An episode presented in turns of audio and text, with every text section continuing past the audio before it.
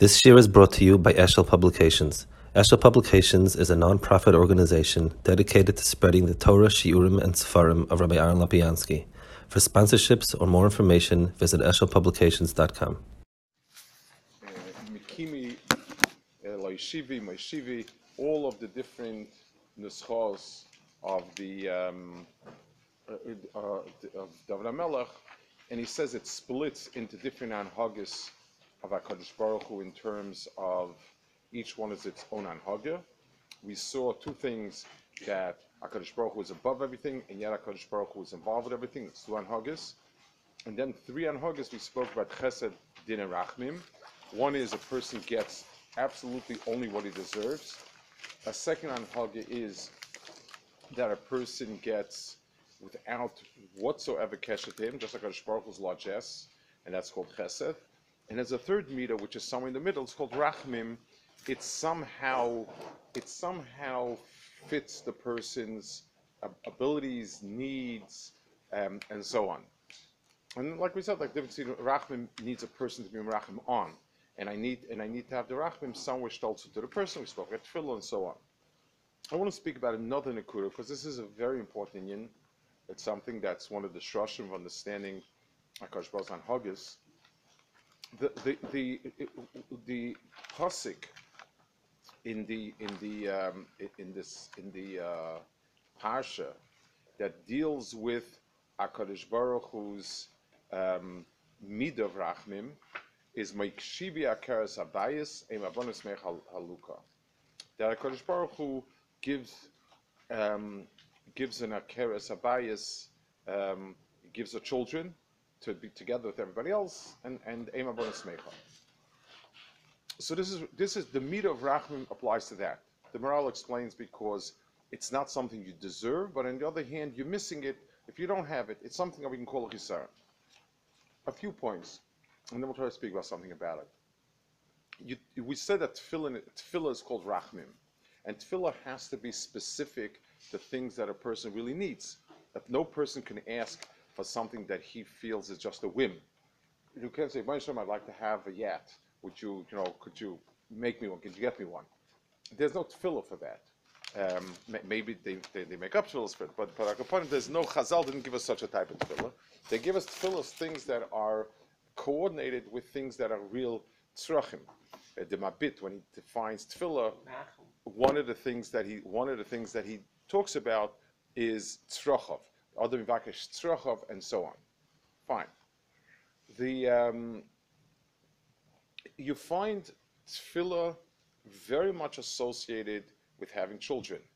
We learn many halachas of tefillah from Chana, which is all about having children. That became the mocker for learning the oifin of tefillah. You find Vayetar Yitzchak. The tefillah was specific to having children. Tefillah is very much associated with having children.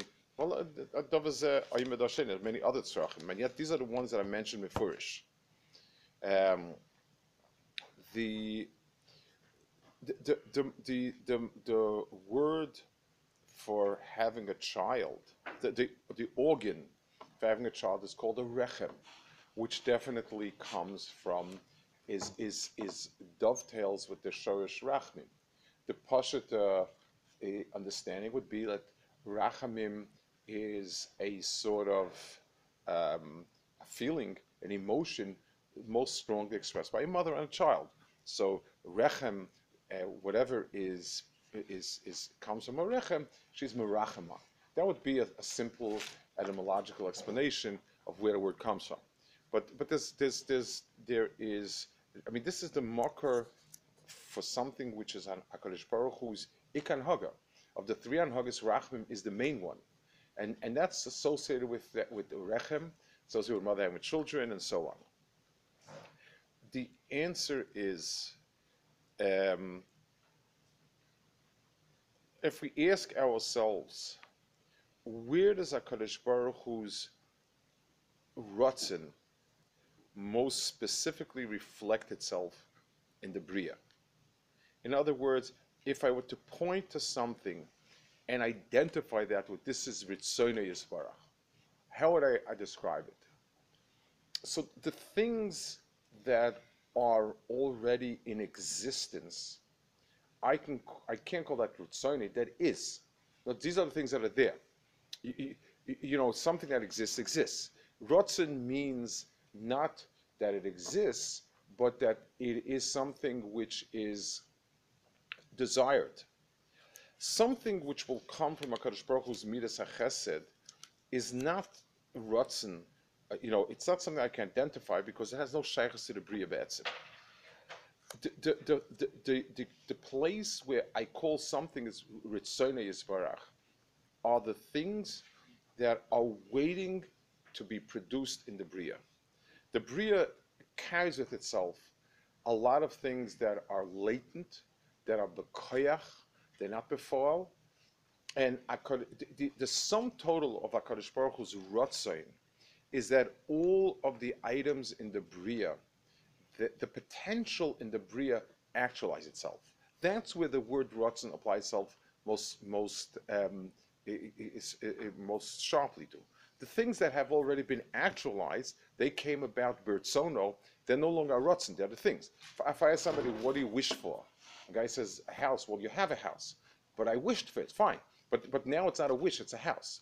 Things that you're going to get, but you don't have the potential for it, you're not wishing for it. It's things that you have a mokum for it, and therefore it means they have potential. The things that a person has potential for, a person's innermost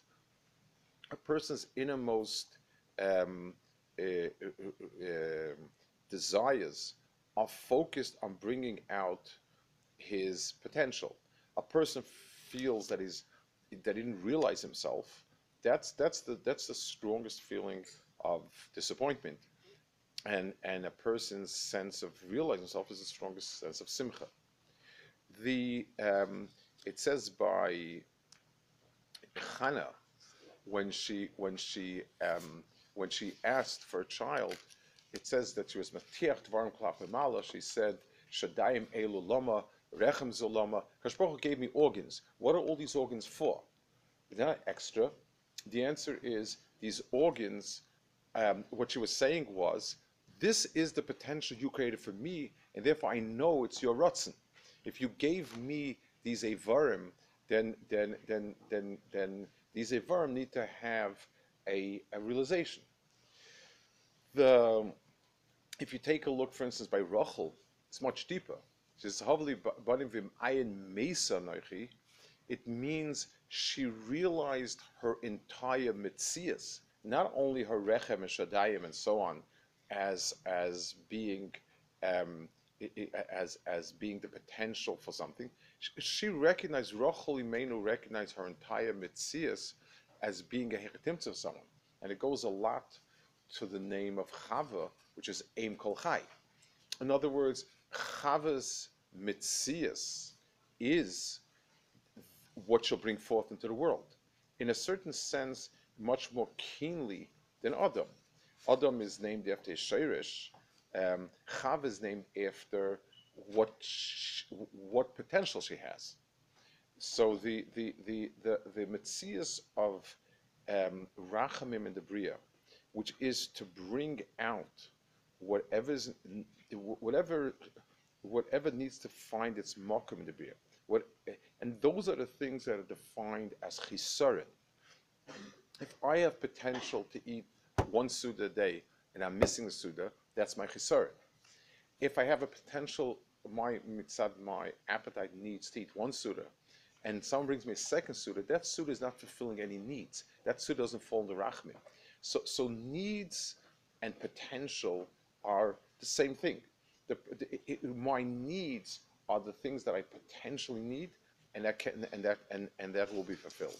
So the midah of Moishivi Akeres Habayis Eivavanus Mecha, it's a statement of something which is it's not only a particular need. Someone who needs children, it's a tremendous need, and it's a tremendous, and so on. Moishivi Akeres Habayis Eivavanus Mecha is every single person basher the fact that he is he's a person with potential to be moiled something. Every person is a moilid nebriya, and if he's not moilid, he's an akar, and that's the biggest tsar. So Moshiva Kazman is the anhag of HaKadosh Baruch Hu of bringing out the bria potential, and everyone shows Tzu as the high point. Okay, so he sums up over here. I once saw, you know, sometimes I mean, Chassidim had a way of speaking in metaphor. There was a Chassidish Sefer. I think actually it was Likutei Moharan, if I'm not mistaken, that writes that they should print a lot of copies, leaving them around, because that way an Akara might read it, and it's a school of having children.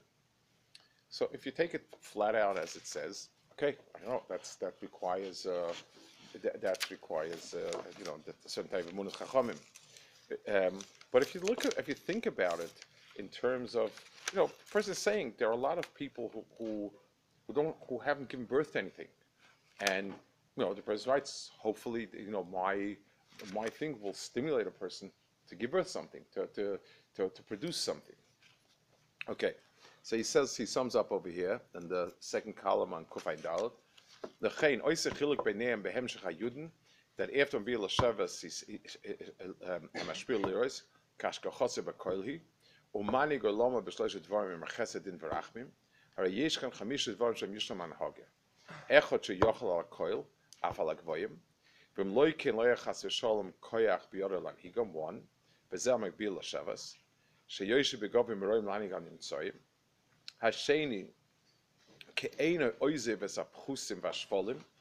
That's the second diagram.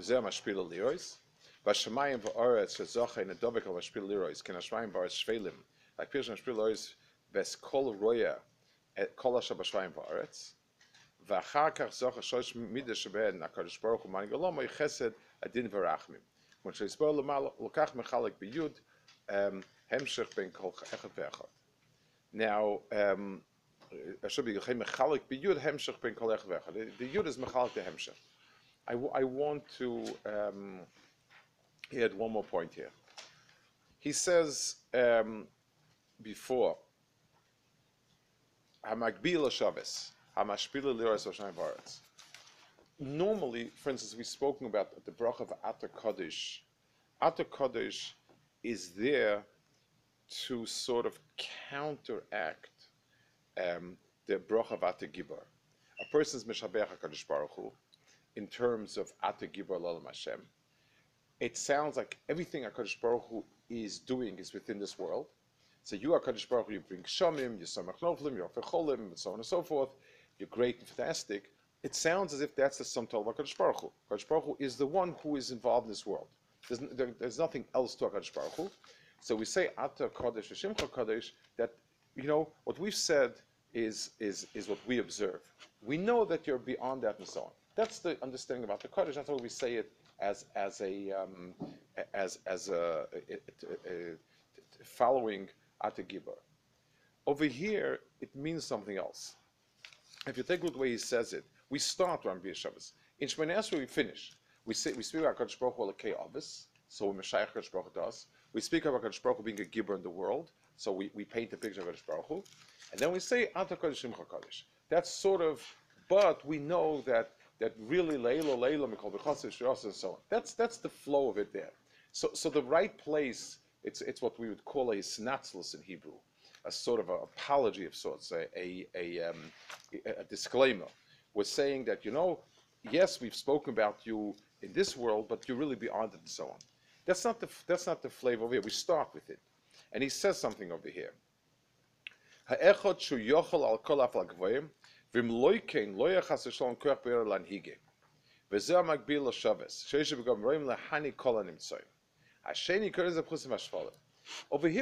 about HaKadosh Baruch Hu's Hanhaga on El Yonim as well.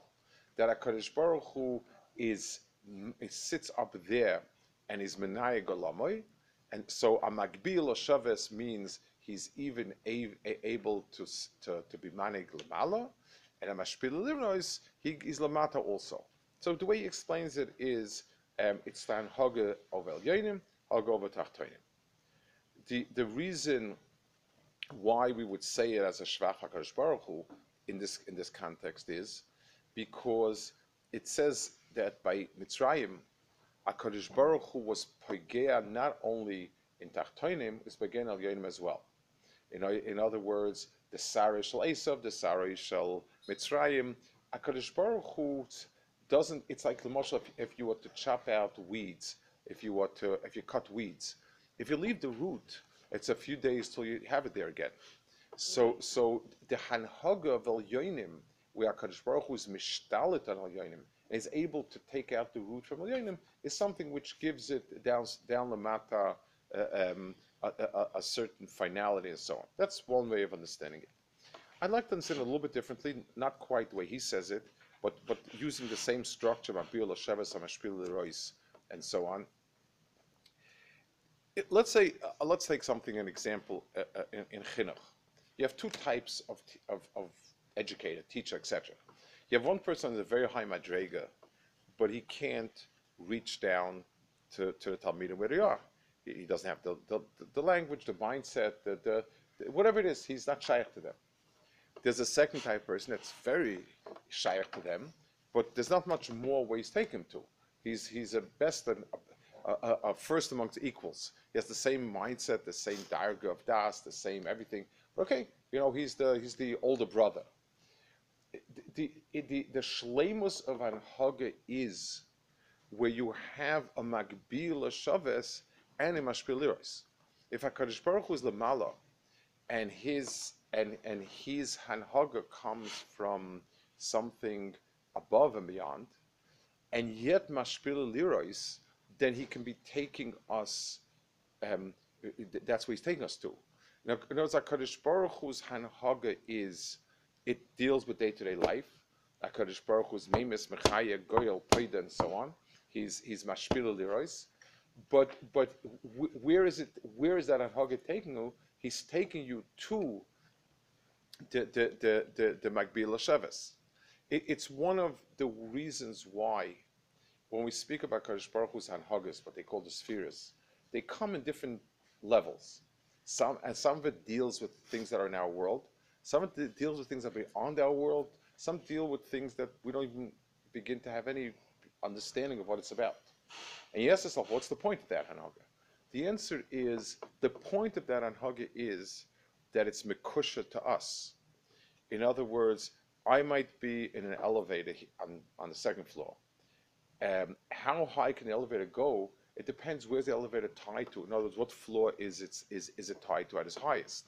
So HaKadosh Baruch Hu's Hanhaga starts with Elyonim, and it even goes to Tachtonim, so that together it's a Sheva HaKadosh Baruch Hu, and that's why the different diagrams of HaKadosh Baruch Hu's Hanhaga is the spheres. They start with things that are beyond us, and they bring us up to where He is. That's the shleimus of this Shevach, of this Hal of HaKadosh Baruch Hu. Okay, so we're holding by B'tzeis Yisrael, and yeah, okay.